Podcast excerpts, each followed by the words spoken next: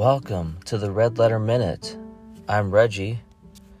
In Matthew chapter 5, verses 33 through 37, Jesus continues Again, you have heard that it was said to the people long ago, Do not break your oath, but fulfill to the Lord the vows you have made.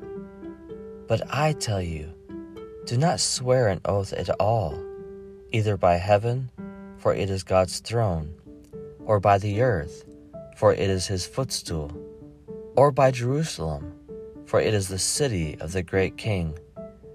And do not swear by your head, for you cannot make even one hair white or black. All you need to say is simply yes or no. Anything beyond this comes from the evil one.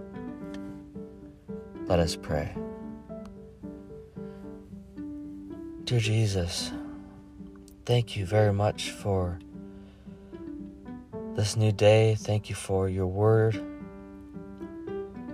Father, we just invite you to to come Holy Spirit and and explain your word to us. Help us to understand what you are saying to us day by day in your word. And Father, today in your word, we read to not even make oaths, to not swear by heaven or to swear by the earth.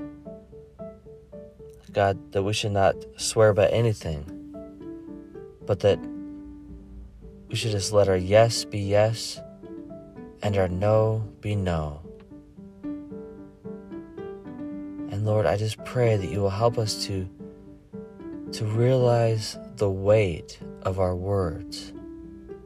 That our words have power, they have purpose, they have meaning. And just like you say in the Proverbs, that we have the power of life and of death in our tongues.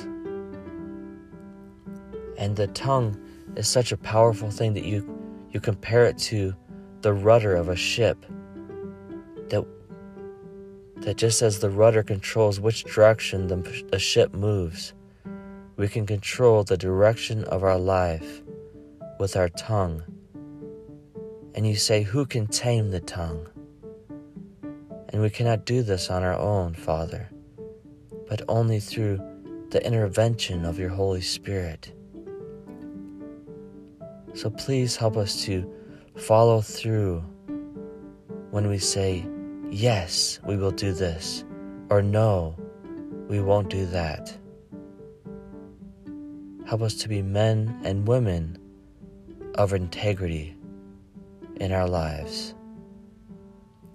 We pray this in Jesus' name. Amen. Thank you very much for joining me today. It's always a joy, honor, and a privilege to spend this time with you. I love you, and I'll be waiting for you here tomorrow.